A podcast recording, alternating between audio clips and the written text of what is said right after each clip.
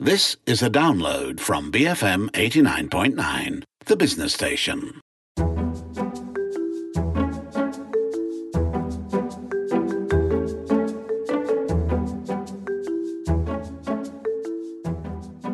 Evening. I'm Uma Pagan Ampikaipakan, and joining me today on Bookmark, I've got a very special guest, the proprietor over at Lit Books in Tropicana Avenue, Fong Min Hun. Hello, hello, folks. Welcome to the show. The last time I had you on, it was with your wife Elaine, and you both of you were selling your bookshop. That's right.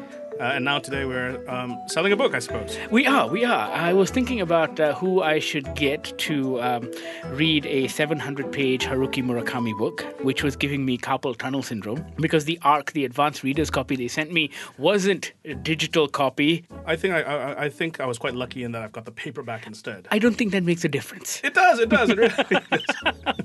if you drop it on your face when you're reading it in bed, it doesn't break your nose. It is a dense, dense book, right? It is 700 pages. It is called Killing Commendatore. It was released about a year ago in Japan, but it's taken a while to get translated. His books usually end up being on about a one year delay before it hits uh, European and Western markets or English markets. And understandably so, because this is, I would think, a complex project to translate.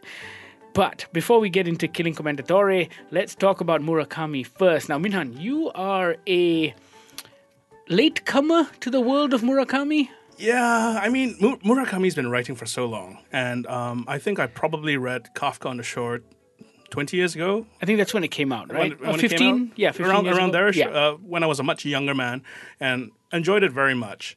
But then I made the fatal mistake of picking up 1Q84 after that. I couldn't get past page 20 on 1Q84 and decided that Murakami was just way too overrated. I'm never going back to him again. And then the unthinkable happened. I opened a bookshop, right?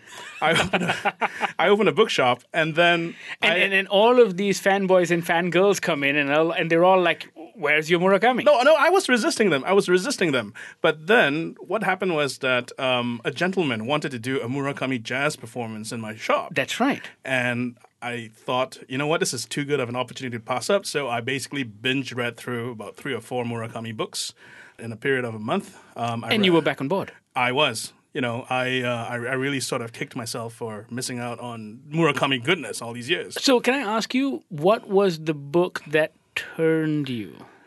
You know what? The very first one I picked up, I think it was South of the Border, West of the Sun. Mine too. You know, I mean, I, I, when I started the book, I, I was full of. I, I don't even know how to describe it. I, I, I think You were just sense like contempt. You were just know, like impress me. Yeah, exactly. I, I, I th- I think I started the book with contempt, and it's like indignation that I had to read this. But the next thing I knew, I was about halfway through the book. I was like, you know what? It's it's it's different. It's it's quite compelling. I'm not really sure what it's about. And finally, when it finished, you know, I, I really have to Google to see what peop how people thought the book ended because the book e- the book ends on a cliffhanger, right? like a lot of his books. They end on Oh, cliffhangers, they end on question marks. The thing about Murakami, so I am an unabashed Murakami fan. I enjoyed 1Q84 1984 as well, but also because I like it when he dabbles in metaphysics and science fiction, right?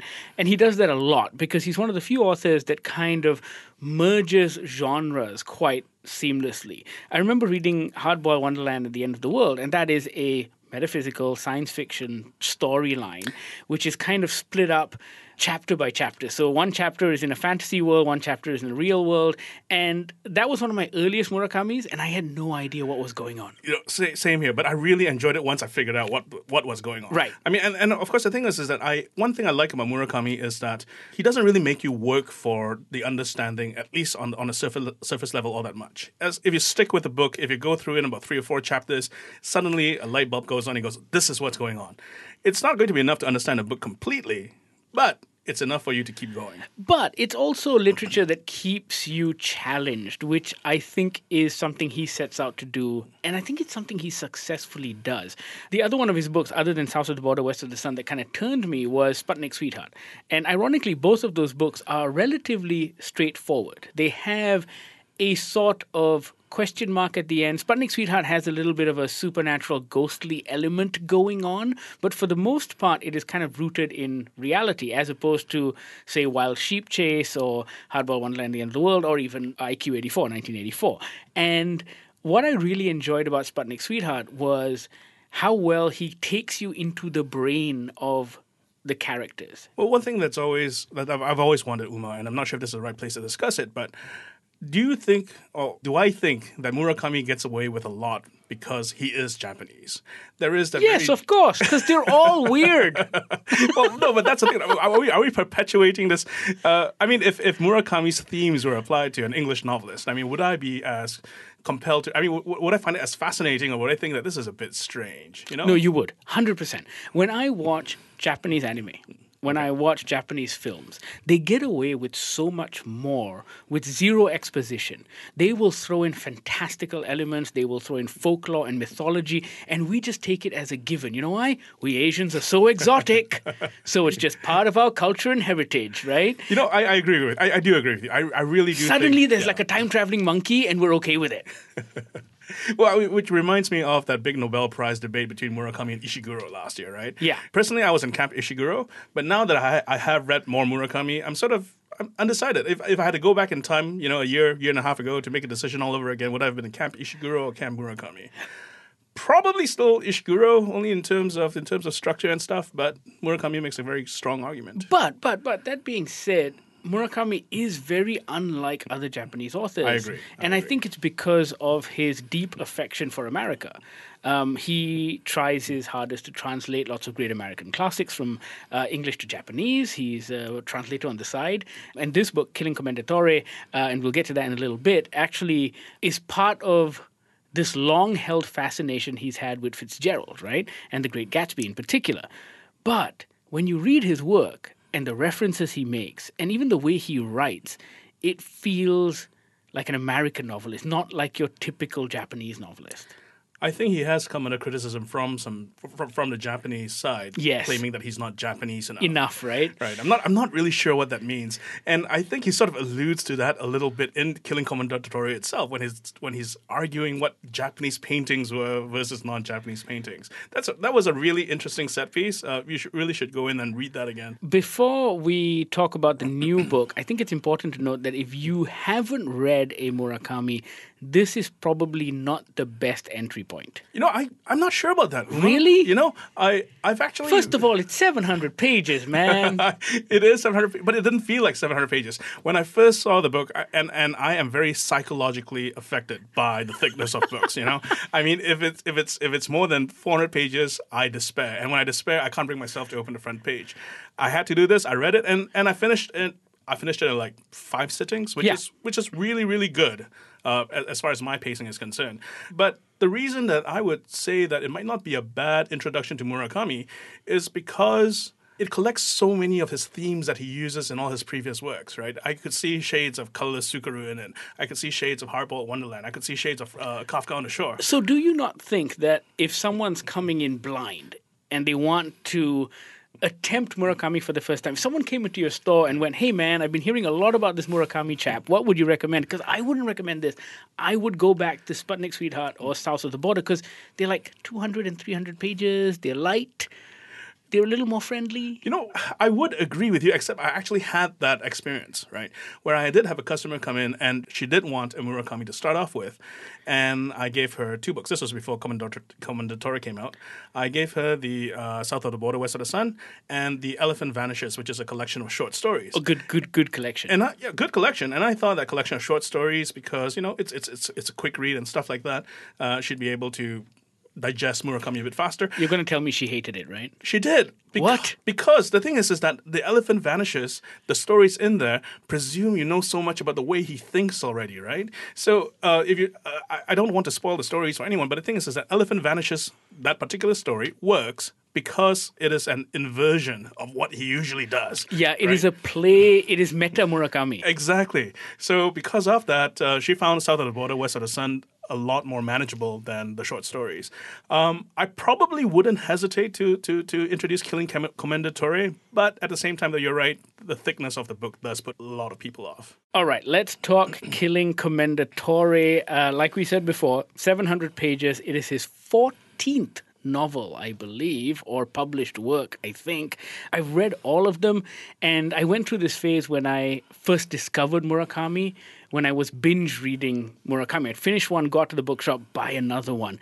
That is not a wise thing to do because your brain goes to strange places. Um, with Killing Commendatore, I've not read a Murakami in quite a few years, as in not a full novel. Colorless Tsukuru was quite a few years ago, and 2014, I think. 2014, so four years, and he's only had a whole bunch of short stories out. And that meant I had to reconfigure my brain to kind of accept this style once again. It felt somewhat jarring for the first two or three chapters because in typical Murakami form, you are in the mind of this nameless narrator. You don't know how trustworthy or flawed this narrator is. You just believe him as he's going along. And it's a little jarring at first. But then you hit about chapter three, chapter four, not too far in, and you finally realize that you're trapped in his mind. And that's something that Murakami pulls off so incredibly well. He fools you. The turn happens so quickly and before you know it you're completely stuck in this individual's brain and then and then you're good to go I think I would agree with you, except for the fact that I had I had been binge reading Murakami over the past two months. So I, I, I, it was a very familiar return to Murakami's world for, for myself. And what actually really, really caught my attention was the prologue of the book. Because in most of Murakami's stories, um, it ends on it ends on a question.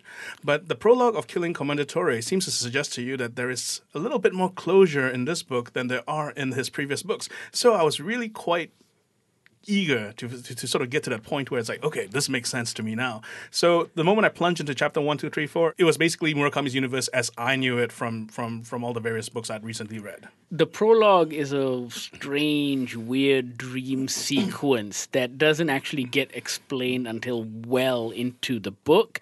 And so it's quite unusual actually because he doesn't necessarily begin in this way in a lot of his novels. No, it doesn't. So that's why I think you're right. It is it is quite fascinating because that took me aback. I didn't know what it was because you jump into chapter one and then you're like, eh, what, what was that? And then you you keep reading and you're like, no, no, no, wait, what was that? it takes a while for it to kick in, right? That being said. That being said, there has been a lot of chatter about how this book, I mean, this magnum opus that he's written, was him finally tackling his albatross, his white whale, which is Fitzgerald and the Great Gatsby. And the book borrows heavily from the structure of the Great Gatsby, which is a very slim volume, mind you. And, and I think that therein lies the genius of Fitzgerald, the kind of story and structure and plot that he derives from so few pages, the characters that he develops is tremendous. I'm not saying Murakami is a slack for doing it in 700 pages. I'm just saying that this is a real weight of an homage. I would agree with you, but although I, I, do sort of have to add the caveat that I am one of I belong in the camp of people who think that The Great Gatsby is probably one of the most overrated novels of all time. we need to do another show just on that. No, it's it's I've had this argument over and over again with my customers, and I'm not sure what I don't get about the book. Maybe it's just the overt Americanism that's oh, that's, that's, that's it. That's in the book, right? It is such um, an American novel, and some of the jargon he uses, the old sport this, old sport that.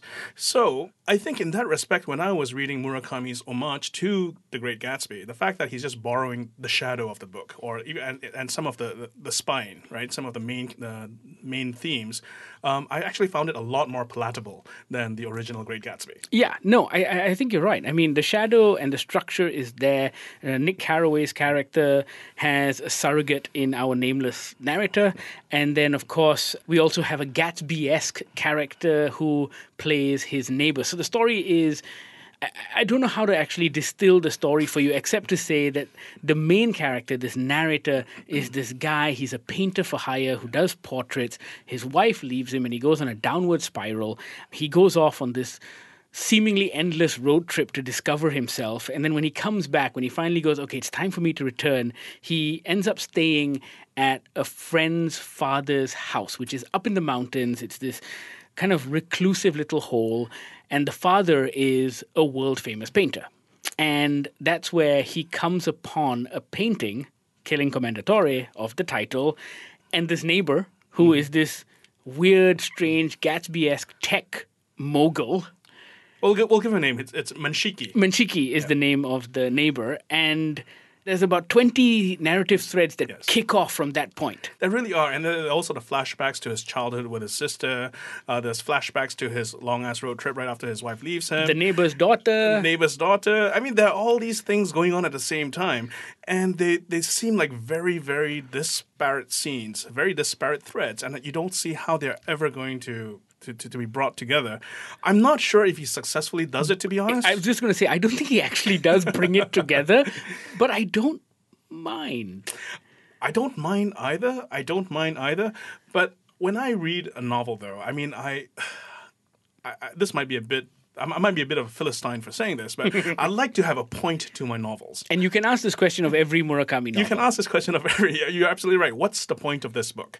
But the thing is, is that with some of his previous novels, even though I couldn't really give, uh, I, I, you couldn't really give a proper answer to what the point of the book was. I had a suspicion as to this was what the book was about. And similarly with Commendatore as well. I mean, if you read a lot between the lines, you find that maybe this is really a story about setting ideas free and seeing what happens as they manifest to the various pe- uh, various people around around you. Maybe that's just one thing that, that I sort of picked up at the end. I can buy that. I like this idea of setting ideas free. The only thing is, if you're not a Murakami fan, then this may seem somewhat aimless to you because it's Murakami setting his ideas free.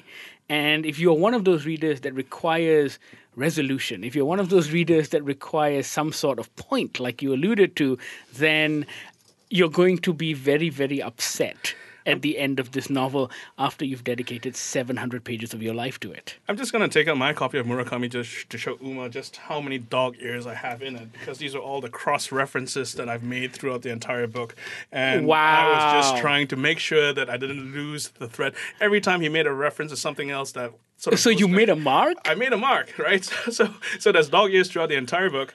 I mean, I don't know. I mean, I, I really need to read it again. I'm not sure if I will, but I, I really need to read it again to really get a good sense of, of what's going on. I wasn't kidding about the carpal tunnel. I mean, I was lying in bed and trying to read it, and it's really, really heavy. And the pages are really thin, and it feels dense. Oh, did you know that in the Japanese and Chinese, this was actually split into two volumes? So I don't know. That would have been a good idea. I don't know why in English they actually put it together into one.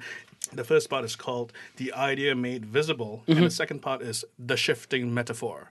And the second part really goes into a lot of this like philosophy of language stuff about metaphors and ideas and double metaphors. And And, and the book kind of ends on a double metaphor as well.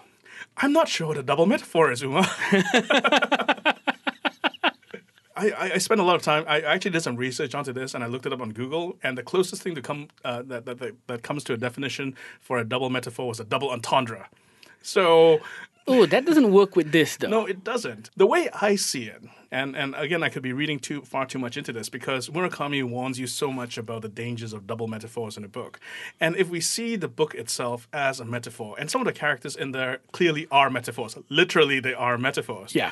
Right? So basically, perhaps Murakami is saying, take this literally. Don't take this as a metaphor for something else. Th- Read it as I have written it, and this is what I really mean. Set the ideas free, kill the ideas, etc., etc. It's all there. Which I would. See, I would agree with you, but that's not what he ever does. I know. I know. And that's the problem, right? Because in everything else that he does, you are not supposed to read it literally. Even when he tells you to. In a wild sheep chase, you are led to believe that this metaphysical sheep or this thing that's possessing sheep and humans or sh- humans in sheep form or the other way around, it's meant to be literal because it's meant to be real. I I would really like to get into this a lot more, but I don't I don't want to spoil the book for your listeners out there. Yeah, yeah. Um, I, I, also, I think it's impossible to spoil a Yeah. Murakami book, right? Because there is so much that's going on. Distilling the plot alone would take so long, let alone trying to give you some sort of twist that's in the book. And there are quite a few twists. There are quite a few surprises. And I know we've been talking a lot about the philosophy of the book and his method of writing, but I have to go back to the point that it's actually a very compelling story as well. These are characters that you want to spend time with. Um, the unnamed narrator, the Gatsby esque neighbor, the side characters, his good friend, his wife, they're all quite fascinating, even though they're all being seen through this one individual's perspective. I absolutely agree, and and there's a flavor of a mystery and a bit of a thriller as well throughout the book, which just keeps you turning the pages. So it's it's very pacey in that regard. Yes. and uh, I, I I absolutely would recommend it to a new Murakami reader just for that reason alone. I, know. I think I would recommend this book um, to anyone, if only because, and this is a big claim, but I think, I think he's outdone himself with this one. I think with Colorless Tsukuru, it was all right. I enjoyed it, but it wasn't spectacular. No, this one has ambition. You know, Exactly. this is this is a this is an epic. And you know it has ambition because as soon as he started to model something after Fitzgerald, something he's been obsessing over for most of his adult life, you know he's going to make it count. And I think he does. The writing's great, the plotting is fantastic. Yes, it's a bit big, but I think it's worth your time. Yes, I absolutely agree. Fitzgerald, Alice in Wonderland, Bluebeard, it's all in here. Actually, it's all in there, right? This weekend on Saturday, we're actually going to be talking in a lot more detail about this book. Uh, we're going to be having a live session at your bookshop Yes, we are. on the 13th at 5 p.m. That's right. How do people come? Okay, well, you can actually get a ticket online. Uh, this is actually a paid event, but we will reimburse you the cost of a ticket if you buy a book from us. And you can actually get a little bit more detail about this event from our website, litbooks.com.my. One more thing, in addition to the two of us, we're actually going to have Tay Cher Siang talking about the book with us. Uh, for those of you who don't know him, he is the band leader for WVC, which is a critically acclaimed and award winning jazz band here in Malaysia. So, why are we having a jazz guy come talk Murakami? Because he is a Murakami superfan. He is obsessed. He is the one who suggested that you do that jazz concert. That's right. And he's read all the Murakami both in Chinese and in English. Correct. Right. And, he's- I think that would be cool because I've never spoken to anyone or I've never had anyone on the show who's actually read him in another language other than Japanese or English. And I would love to know what it sounds like in those languages as well and what is kept and what is lost. Come chat to us at Lit Books in Tropicana Avenue, 13th of this month. That's this Saturday, 5 p.m. You can log on to get tickets. It's 15 ringgit and you get 20 ringgit off the book plus goodies. That's right. Uh, everyone who comes who buys a ticket will be entered into a drawing, and you can win more books and gift vouchers. Bargain.